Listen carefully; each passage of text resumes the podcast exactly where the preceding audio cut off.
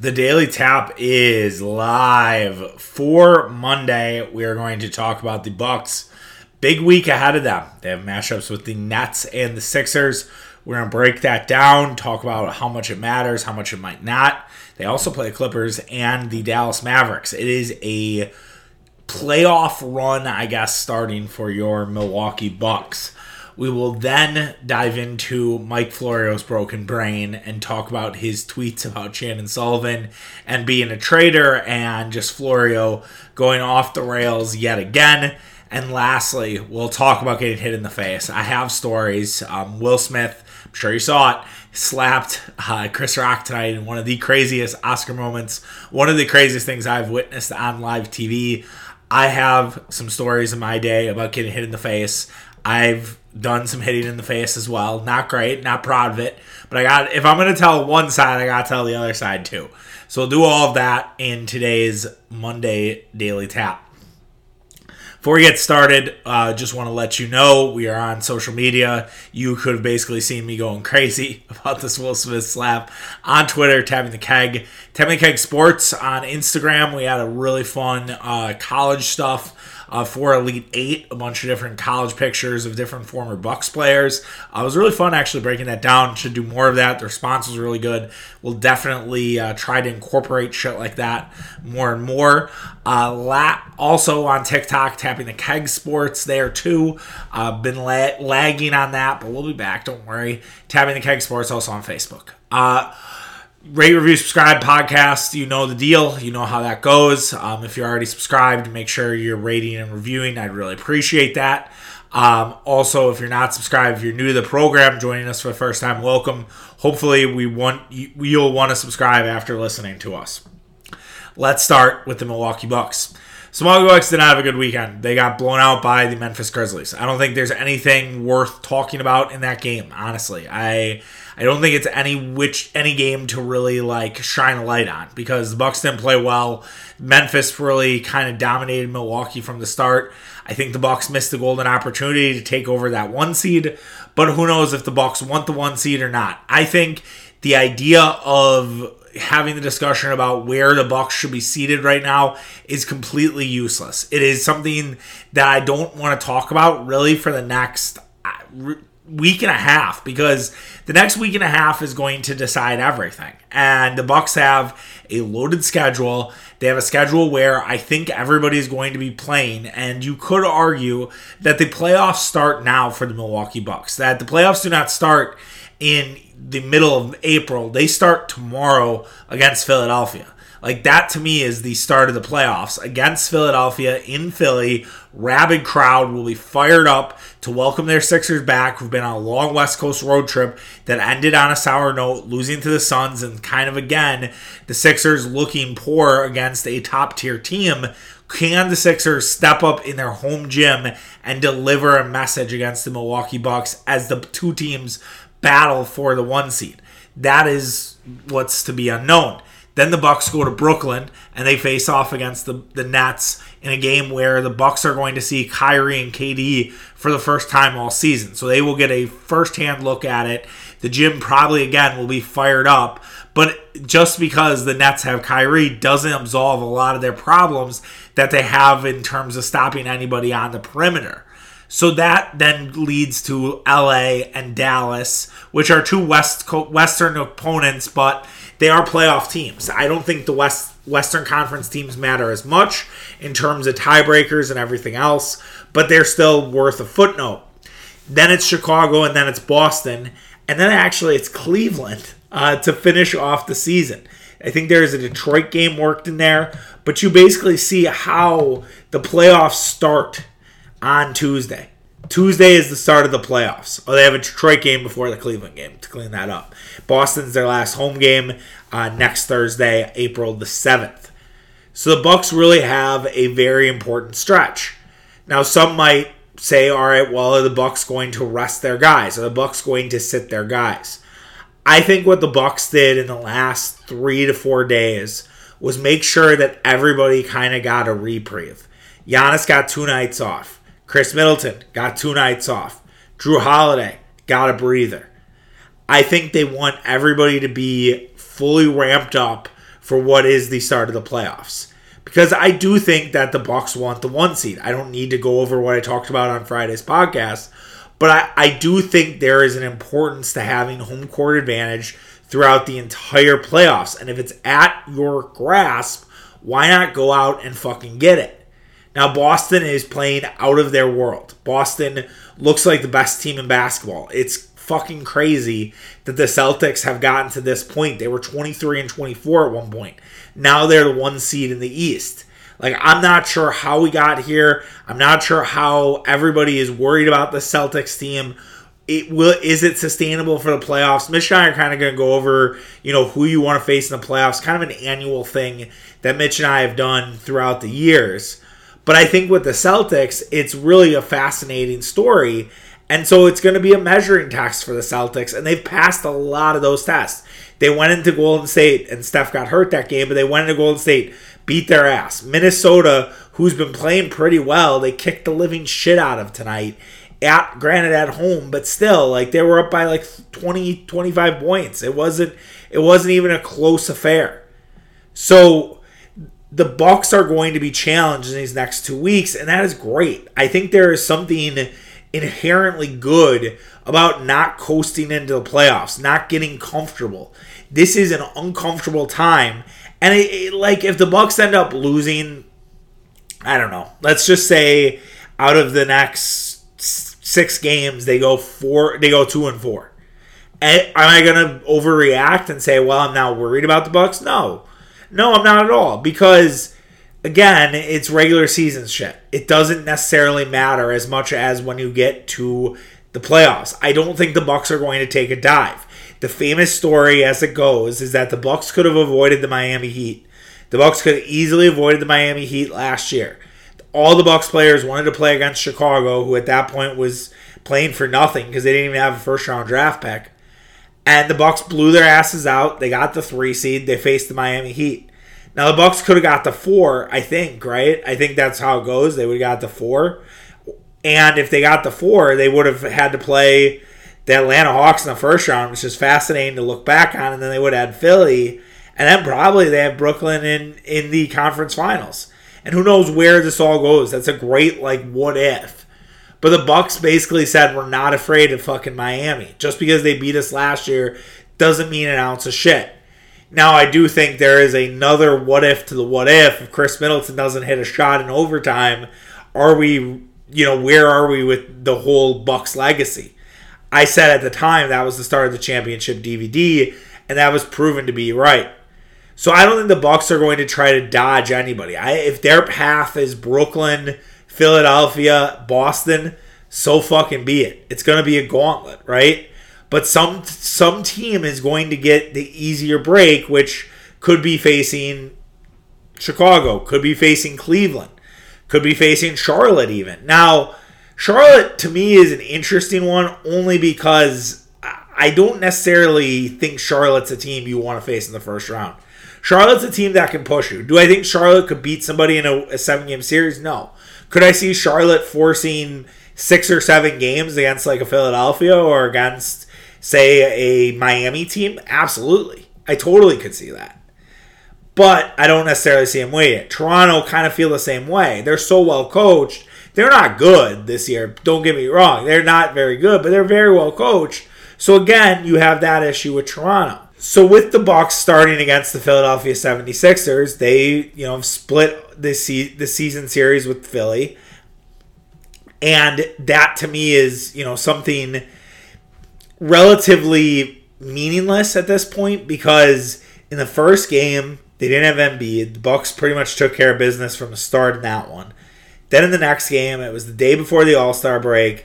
Philadelphia was kind of rolling. The Bucks were kind of late. That was sort of a lazy period for Milwaukee. They gave up 123 points in that game. Philly didn't have Harden. Now Philly has Harden. Now they're kind of at their last sort of final boss level. To me, this is where Milwaukee would want to send a message. Milwaukee would want to send a message that we are the best team in basketball. The Bucks also have Brook Lopez. This is the first game that the Bucks had lost with no, they haven't lost with Brook Lopez and everybody playing. I was going to say, oh no, but they lost to Minnesota. Brook Lopez was playing. So I have Brook Lopez to throw at Embiid. Ibaka did not play against Memphis. He had an illness as well, It was non-COVID. So I'll be curious to see if Ibaka can go on on Tuesday. It'd be a big blow if Ibaka can't. I actually don't think you're going to see a lot of Bobby Portis minutes against Philadelphia because I think they're going to throw Embiid's going to be thrown on Lopez and Ibaka and a little bit of Giannis, and I think that's kind of how they're going to rotate. And we'll see what they do to guard Giannis. We'll also probably have Jrue on James Harden, which you've seen in the past. I think also you'll rotate Khris Middleton. Uh, you know, Mike Budenholzer has really been fantastic against James Harden in his career. Mike Budenholzer's defense has made James Harden's career hell. There are multiple examples of this. Go look at the game logs against Houston and Milwaukee when Harden played there. He made it really difficult on James Harden, and I think you'll just see more of the same with what the Bucks are going to do. So there will obviously be takes from that one, and and we'll kind of we'll obviously talk about it on Tuesday night. And then you have Thursday evening against the Brooklyn Nets. Now, the Nets are going to be fully stacked with Kyrie, with KD. They looked great against Miami. They sent an absolute message to the Heat, who are floundering right now. The Heat are definitely out of those four teams Brooklyn, or I'm sorry, Boston, Philadelphia, Milwaukee, and Miami. Miami clearly right now looks the worst. The fight that happened earlier this week looks like a little bit more than just the everyday sort of skirmish, if you will. There's no back to back. These two teams are going to face mano a mano. Brooklyn faces the scrappy Pistons at home on the 29th, and then they face Milwaukee before heading out to Atlanta, Houston, New York, Cleveland, Indiana. Pretty easy schedule there for the Nets to finish off the year. It's not unreasonable to think the Nets can't be the seven. I know they're in a nine right now, which is absolutely absurd. But I, I don't expect them to be the nine when when the dust is settled. But you never know. The NBA right now is crazy. The Lakers might miss the fucking playoffs, which is absolutely absurd. I, I can't even begin to wrap my head around the idea of the Lakers missing the playoffs. So that said about the nine seed and about Brooklyn, this game matters so much more than the Nets. Like if we were we were weighing out what matters more to the Nets and if the Bucks if you chose Philadelphia or Brooklyn, you're like which one matters more? It's it's Philadelphia, hundred times over because you're battling for seeding and then you win the tiebreaker. This is a rubber match. Whoever wins this one gets that tiebreaker over the other the game against the Nets is frankly kind of meaningless. It, it's it means something for Bucks fans because there's a section of Bucks fans that are scared to play Brooklyn in the playoffs, which are just, is just pussy behavior. It really is. It's so fucking soft. Like if you want to be the best, you got to beat the best. I thought we like got over this. Like we already beat these assholes in a playoff series. Why the fuck are you scared against a team who cannot stop a fucking sneeze? They're one of the worst defensive basketball teams out there. I realize that Kevin Durant is a fucking killer. I realize that Kevin Durant could put up 50 points against us every night. But guess what? You can shut down everything else.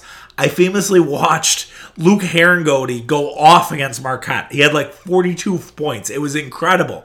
But guess what? Notre Dame ended up losing by double digits because Marquette shut down everybody else. Buzz Williams' game plan was let Luke Harangody get his, and we're going to shut down everybody else. It can be done, even in the NBA. So I don't want to hear everybody being like, oh, I'm scared of Brooklyn. What the fuck? It's such loser mentality for a fan base that just won an NBA title. Obviously, I had to get that off my chest. But yeah, it, the game matters more than Nets. It doesn't really matter too much to the Bucks.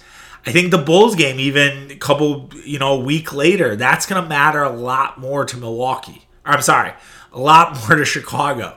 Uh, that that Chicago has to try to see if they can figure out how to beat the Bucks because they have failed all three times this year and gotten embarrassed really in a couple of them. Uh, the Bucks have definitely done the damn thing against against the Bulls these la- these last three games, and they have a chance to do it again on next Tuesday night, where again Bulls fans will boo Grayson Allen and it'll be the whole thing and yada yada.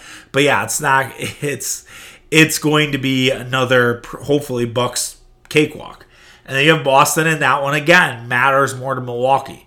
So if you're really breaking down what games matter to the Bucks, it's Philadelphia and Boston. Those are the games that I really think that Bucks fans should pay close attention to. Because to me, that those games matter so much more. Those games matter because they are for seeding. If the Bucks come out flat in those games, if the Bucks do not play well in those games, again, I will probably try to keep an even keel but there's a part of me that's going to be a little concerned. It's like, all right, you just lost your tiebreaker with the Sixers. I think the Bucks don't even have the tiebreaker with the with the Celtics because I think the Celtics have beat the Bucks twice, if I'm not mistaken, which is a rough look for us. Okay, they would tie because the Bucks won the last game against against Boston. That was one one seventeen to one thirteen. That was the that was in December. Oh, it was oh it was Christmas. Fuck yeah, I was like, yeah, that was the that was that Christmas Day comeback for the Bucks, where it looked like the Celtics were to win, and then the Bucks stormed all the way back to beat Boston and win that game. That's right. That was a very dramatic game, and that was the only Bucks win so far against Boston, who got them twice uh, in in Beantown. So Milwaukee has a chance to split, and if you split, then you go off division record, and then that's how the tiebreaker goes. So that game will be really important for Milwaukee. So those are the two that you should really hone in on. If you're like, what games should matter? It's those. But I still think the calling card of the playoffs start now is important. And I think that's what the rest for the last week and a half now, now more weeks, that's a little dramatic. The last week is indicative of. It's to say we are getting ready to start these playoffs and we're ready to either take the one seed or at least make a case for why we are the best team in the Eastern Conference. Let's see if the Bucks can do it. All right, moving on to Mike Florio and his broken brain. I realized I was going to talk about Keston Hiura, by the way, and I completely forgot. So I apologize to those baseball fans out there. Uh, we'll do some baseball on Tuesday, I promise you. So that'll be something maybe Hiura or we'll do some sort of baseball, some little fun little baseball preview topic or something like that. Uh, because I think it's definitely worth talking about what the Brewers are doing so far, even as we try not to get too excited about spring training. Okay, Mike Florio. Mike Florio had a tweet middle of like Saturday, and I understand that Florio is always on. Florio never never logs off. The guy will tweet about anything and everything it's rare that you don't see Mike Florio's name pop up on your Twitter feed. And you somewhere ask Charlie, why do you follow Mike Florio? You don't really like Mike Florio. That is accurate. I'm not a huge Florio guy. I think he's very good on Pardon My Take. I think that he kind of has a good relationship with those guys and seems pretty normal. And then his Twitter persona does not match what you hear on that podcast. I would be fascinated to talk with Mike. Like I Mike would never do a podcast with me because I've tweets upon tweets ripping him, nor would I ask. I know better. All right. But if I like, if I saw him at a bar, right, in, in Green Bay, let's say I was at Badger State Brewing and Florio's there, and I I just strike up a conversation with him, I I, I bet actually be probably pretty civil. I bet it'd be pretty nice. And because that's just kind of what I think he is. Like, I think he tries to flex his muscles on Twitter and act like he is the patron saint of fucking NFL media. He just isn't. So on Saturday night, he wrote this article about Chandon Sullivan getting called a traitor by Packer fans. There is no tweet that says Chandon Sullivan was called a traitor. This was Chandon Sullivan telling a Vikings beat writer that he was called a traitor or described himself. People will probably think that I am a traitor. That those were the words used by Chandon Sullivan. Here's the thing anytime you're a player goes to a rival, you're going to be a little upset. You're going to be a little annoyed, and you're you maybe won't call him a traitor. Um, those are that word's usually saved for big name guys. That would be like Brett Favre going to the Vikings, right? That would be like Giannis Antetokounmpo going to the Miami Heat. Not that he ever will, but that would be at this point considered a treacherous, a traitor move. Kevin Durant going to the the Golden State Warriors, a traitor move. Albert Pujols in his prime, uh, top of mind as he just signed with the Cardinals, Uh, going to the Chicago Cubs, that is a traitor move. Prince Fielder, there was a conversation about him potentially one of the Cubs back in the day. Traitor move, okay? Those are what you use the word traitor for. Now, should you use traitor? Probably not. In the player empowerment era, we're all so fucking soft. Everybody's bunch of pussies. And so it's like seems like you're like, well, why don't you empower him? Yada yada, jerk off, jerk off. You know what? Can't you just be fans? Like sometimes it's fun to just call somebody a traitor and somebody, you know, whatever, man, a mercenary, whatever, however you want to say it, okay? And uh, so to call Chandon Sullivan a traitor means you care way too much about Packer football. Because who gives a fuck about Chandon Sullivan?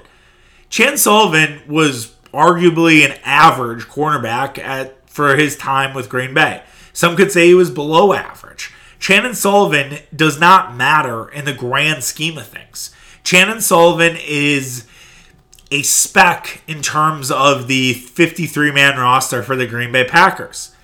And you might say, Charlie, that's a little bit disrespectful, but I'm sorry. Like, no one is st- sitting up at night. I didn't do an emergency podcast. I'm not doing TikTok videos or Instagram videos being like, tapping the keg, Chandon Sullivan review. He goes to the Vikings. What a fucking traitor. Nobody's doing that because it doesn't matter that much. It's not that important. So Mike Florio blowing it out of proportion is just another example of Mike needing to touch the fucking grass and log off for once in a while. I understand that there are moments like Will Smith slapping the shit out of Chris Rock for reasons why you never log off because somehow, some way, you can get an amazing Twitter night out of it. But still, this is one where Florio should have kept it cocked. And why he decided to write a whole article about this and multiple tweets and defend everything was because Chandon went to the Minnesota Vikings. For those who are not in on the secret, but you probably know already, Mike Florio is a Vikings fan. Mike Florio wrote this fan fiction, weird fucking article about what if the Vikings actually had gone to the Super Bowl when they got blown out 45 to 7 by Case Keenum or uh, Case Keenum got his team blown out 45 to 7 by the Philadelphia Eagles. And he wrote this whole big piece about it and it was very bizarre. Mike Florio also had a tweet, and I can, couldn't find it, but basically admonishing those who are fanboys of their teams. Yet that is what Mike Florio does, yet he doesn't admit to being a Vikings fan. Only in selective time periods, okay? And so I cannot look at this and say this is coming from a fan. I don't care, right? I'm a fan. I react sometimes when my guys get you know, disrespected or they get slighted, like, of course I'm going to have their back. Of course I'm going to, you know, try to have something for the people and go go to war for them. But going to war for a guy like Chandon Sullivan feels so fucking weird. And it feels like Mike Florio knows where his bread is buttered. He knows that he can get a rise out of Packer fans. So I think what we have to do is I think we have to commit to not tweeting at Florio for the rest of maybe the year, maybe at least until the draft. I think if you're going to engage with Florio's content, it's a screenshot and then you put it as your own. And that's it. Because you do not want to give him the satisfaction of him seeing the numbers and the clicks coming through. Do not let him win. He wants this out of all of us and it's garbage. And that's kind of what he's going to continue to do until, I don't know, until the end of time, right? I was going to say until he's satisfied, but I don't know if he'll ever be satisfied. The guy's job is to push page views. And that's what Mike Florio thinks he can do by continually triggering Packer fans. So yeah, it was garbage and it just tripped my trigger, obviously. And I apologize to Chandon Sullivan for saying no one cares about him, but I'm sorry. The, the truth is no one cares about you, man. Best of luck in Minnesota. You're just yet another long list of guys who go to the rivals to try to basically emulate what the Packers did. The Bears now have two, the Vikings have two. The Lions are falling way behind. They need a couple more to kind of add to their mix as well. to sort of bring that Packer culture into the rest of the NFC North. They've tried for years, it never really fucking works. Moving on to Chuck's Corner. Chuck's Corner, if you're unfamiliar, is the time of the podcast where we just shoot the shit. So we're hanging out at a bar, like I said about Florio. Like we're just having a beer, talking about stuff, talking about what's going on in life. Uh, we had the worst Elite Eight ever. Uh, I was looking at it, and I think it's a legit claim. I was looking at like the last 10 years, and it was bad. I'm sad to see St. Peter's go. St. Peter's got so bad that I took a nap. Like, I. I was like, okay, I am just gonna take a late afternoon nap. It's probably why I'm like really up right now, and it's like past midnight because I took like an hour and 15 minute, hour and 30 minute nap. Like I was like, I'm out. Like I, I went into bed. My girlfriend or my girlfriend, my wife was was reading in bed, and I was like, all right, I'm just gonna gonna hit the hay here and uh, just sleep it off for a little bit. I wasn't even hungover. Like we had a few beers. We went out to Jack's, which that's another Chuck's Corner story for another time my God, Jack's. we got to work on on their bar TVs. I, am a little more forgiving, but if John Taffer saw what was going on in there, he would have been fucking disgusted. Uh, was just, it was a weird, weird night, whatever. But anyways, I got Doghouse for the first time in forever, but whatever. It's we don't need to get into that because what we're here to talk about is Will Smith, and Will Smith slapped the shit out of Chris Rock. I was watching live with my wife, uh, who by the way, did not say she wanted to watch the Oscars. Weird thing about me, I fucking love award shows. I absolutely adore award shows. They're some of my favorite things to watch. I don't know why. I just really get into them. I think because they're usually, or they have been in the past, awesome Twitter nights. Because everybody's telling jokes, everybody's flying off, having fun. You're, it's just, I don't know. It, for a, a stretch of time, there was nothing better than awards night Twitter. Then it kind of because maybe it got too political or you know some of the movies weren't necessarily things everybody had seen or I think Grammys always plays because you get all the performances and everybody kind of knows who everybody is Grammys wise. And the Grammys are next Sunday. Think about how the Grammys have to top this. So I just like watching the Oscars. So we're watching and whatever, we're enjoying it, just hanging out on the couch. And Chris Rock tells a G.I. Jane joke to Jada Pinkett Smith. And I laughed out loud. I was like, it's actually pretty funny. I think I was even gonna ready to tweet, like, why didn't we have Chris Rock just host this thing? This was Chris Rock definitely knows what he's doing. You guys know the story. I don't really need to describe it. But then Will Smith slapped, like, we were just stunned. Like, our instant reaction was like, holy shit, is this real? Is this fake? where I'm like rushing Twitter, like I, I, I rewound it, which I usually never do. I was like, oh my god, like what what just happened? And then you get the unedited version from uh, Japan TV and Australian, and you're like, nope, this is fucking real.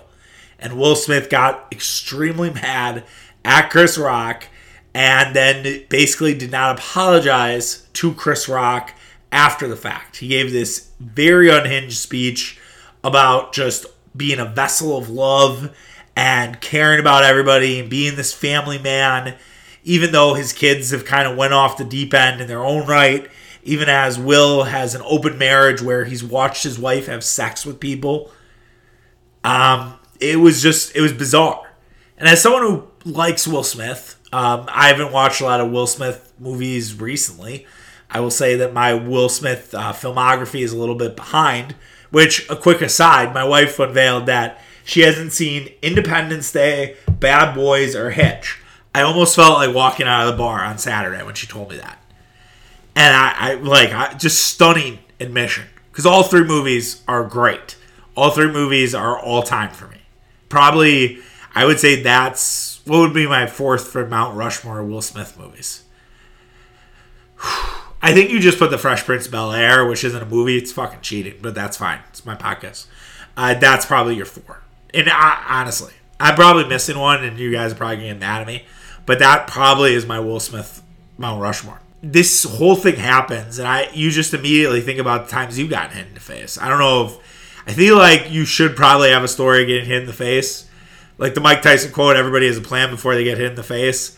I do think you need to get hit in the face at one point in your life just to know how it feels. so you don't do it to somebody and you don't administer it back. I've got hit in the face two times. Uh, one time it was at the old Joe Cats. So before Joe Cats expanded, uh, for the youngsters out there, Joe Cats used to be really fucking small. It was one story. It was really tight. Uh, they definitely would violate fire code multiple times. It's elbows to assholes in there. You couldn't really move. So at the time, me and a buddy were talking to some girls. I was single. Let the record show. Uh, and we were basically talking to them, and I elbowed a dude accidentally. Like, again, I'm a big guy. You know, it's hard for me to move around in a, in a crowded bar like that. He goes, "Hey, you do it again, we're gonna have a problem."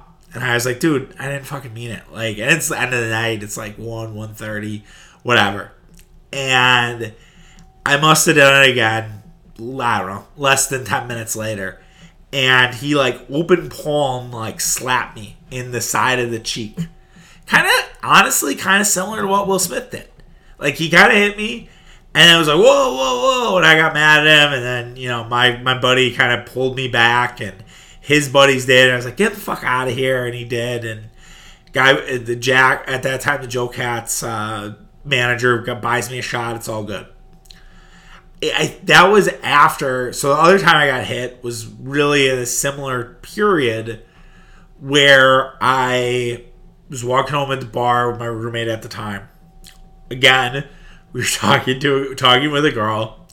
Neither of us landed her. Um, we were having buzzies, uh, as one does when they walk home uh, from their from Eau Claire establishments, and we're talking and we're kind of just jawing back and forth at each other. Like it's clear, like I don't really even know how it started. I don't even know why it started, but we kind of just start jawing. And my roommate has a little bit of a short temper. And my roommate tried to trip me. I didn't fall, which is shocking. If you know me, I usually fall. He tries to trip me. I don't trip. I stay on my feet. I'm like, what the fuck? And then he punches me right in the face. It fucking hurt. I was really upset was yelling at him, called him a monster. I'm like, what the fuck are you doing? Like, I went off. He realized right away. He's like, fuck shit, sorry. And I'm like, I don't want to fucking talk to you. Like, get the fuck away from me. Like, I'm gonna stay with our like neighbors who, you know, I, I and so whatever. And I, there was a little bit of time to cool down before we got back to our house, and then we talked it out. We had a conversation, whatever went to bed at like four o'clock. We solved our problems. He apologized. We got Culver's the next day. My face still hurt. I ended up having like bruising. Like I could see like yellowing on like I looked like I was like a kid with jaundice or something like that. Like it was bad.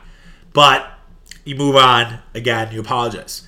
Now earlier in that year, I I also ran into somebody. I was well, I didn't really punch anybody. I just basically like did like a bull rush and I hit somebody in the face, one of my good friends.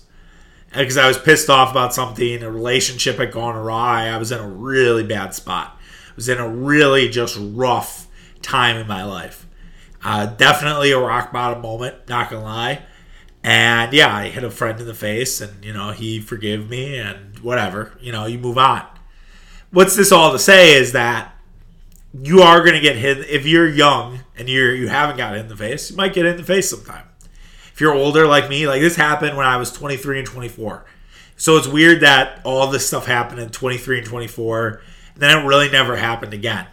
And it's probably a really good thing, right? That it never happened again. Because that probably speaks a lot to you're not getting into a ton of fights. You're not getting into a ton of altercations and things like that. And if you're already in your 30s and you're listening to this, you're probably not going to get into a bar fight. You're probably not going to get into a fight with your friends. Because at this point in your life, you've become much more mature and you understand how to sort of diffuse yourself or work yourself out of those situations. But getting hit in the face is something that I feel like everybody sort of needs to feel a little bit. Chris Rock getting hit and just standing there and then reading his speech after showed me he was a guy who got hit in the face a couple times. He knows what it's like because he just stood there, took it, didn't didn't retaliate, just stood up there, got it, and was like, "Fuck this," you know. It just got bitch slapped basically.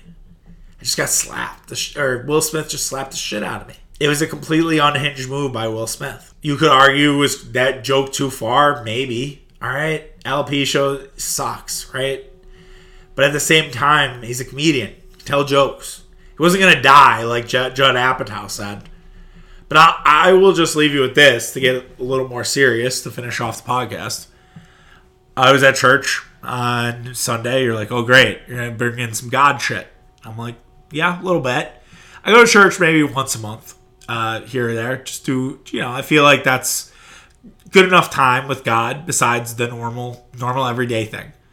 But what I heard in the homily today was talking about how we can't be fueled by appetite, the the need of wanting more, and just always wanting, wanting, and needing, and and wants and needs. We can't be fueled by that. We also can't be fueled by anger, and we can't necessarily let anger sort of guide us and be always upset and always mad. Like I feel like that's what Will Smith did. I look at that and I'm like, that's an angry guy. It's a guy who's unhappy. Even in the biggest day of his fucking life, the guy's winning an Oscar. The guy knows he's going to win an Oscar. And yet, he is so mad at people taking jokes about his wife who had sex with people while they were married and he let it go and she told him about it. That's a man fueled by anger. And the last part is that we need to practice agape, It's a Greek word, and it means love everybody. It means love unconditionally. Love without I love you because it's I you just love everyone. And need more of that. And we did not necessarily see any sort of agape at the Oscars on Sunday. So hopefully that didn't sound too preachy to you. I hope you guys are like, oh great, now you're gonna just invoke God during during these podcasts. I hope that doesn't seem, but I felt like it was really kind of kind of fit, right? And I'm not trying to even get on my high horse here. I'm just like, it's one of those things that was shocking. It still is shocking. The takes are out of control. I mean, they are just all over the fucking place. The Judd Apatow take that Will Smith could have killed uh, Chris Rock is absolutely ridiculous. The idea that Will Smith deserves to defend his wife. Look, my wife, she told me this before she went to bed tonight. My wife said, "Don't ever slap anybody in person in in public in defense of me." She would be so embarrassed. I I she I can't even tell you. You know, it's something that let's let's learn from this. All right and let's learn that you know what we're gonna get made fun of, but there are ways you can you can be better about it. You know, Will Smith could have laughed at that joke and then got up on when he gets the Oscars and say, "Well, you know, Chris Rock can make jokes about my wife, my family, whatever, but he doesn't have one of these." That's all I got to say. It's a mic drop. It's like, "Oh shit." It's too bad you know. And I'm sorry I got serious there. I don't know. I don't know why I I brought that up, but I I felt like it was it was necessary. So I guess what I'll end the podcast and end and start your week off with is just be good to one another, man. Just love one another. Practice that agape. Show unconditional love. Don't be fueled by appetite. Don't be fueled by anger. And just love everyone as much as you can, even the ones that piss you off. I love Mike Florio, okay? Even though Mike Florio pisses me off, I love him. Just love everybody. I don't. I don't love Mike Florio. whatever. Whatever. Come on. All right, that does it for today's show. Have a great day. Back tomorrow. See ya. Bye.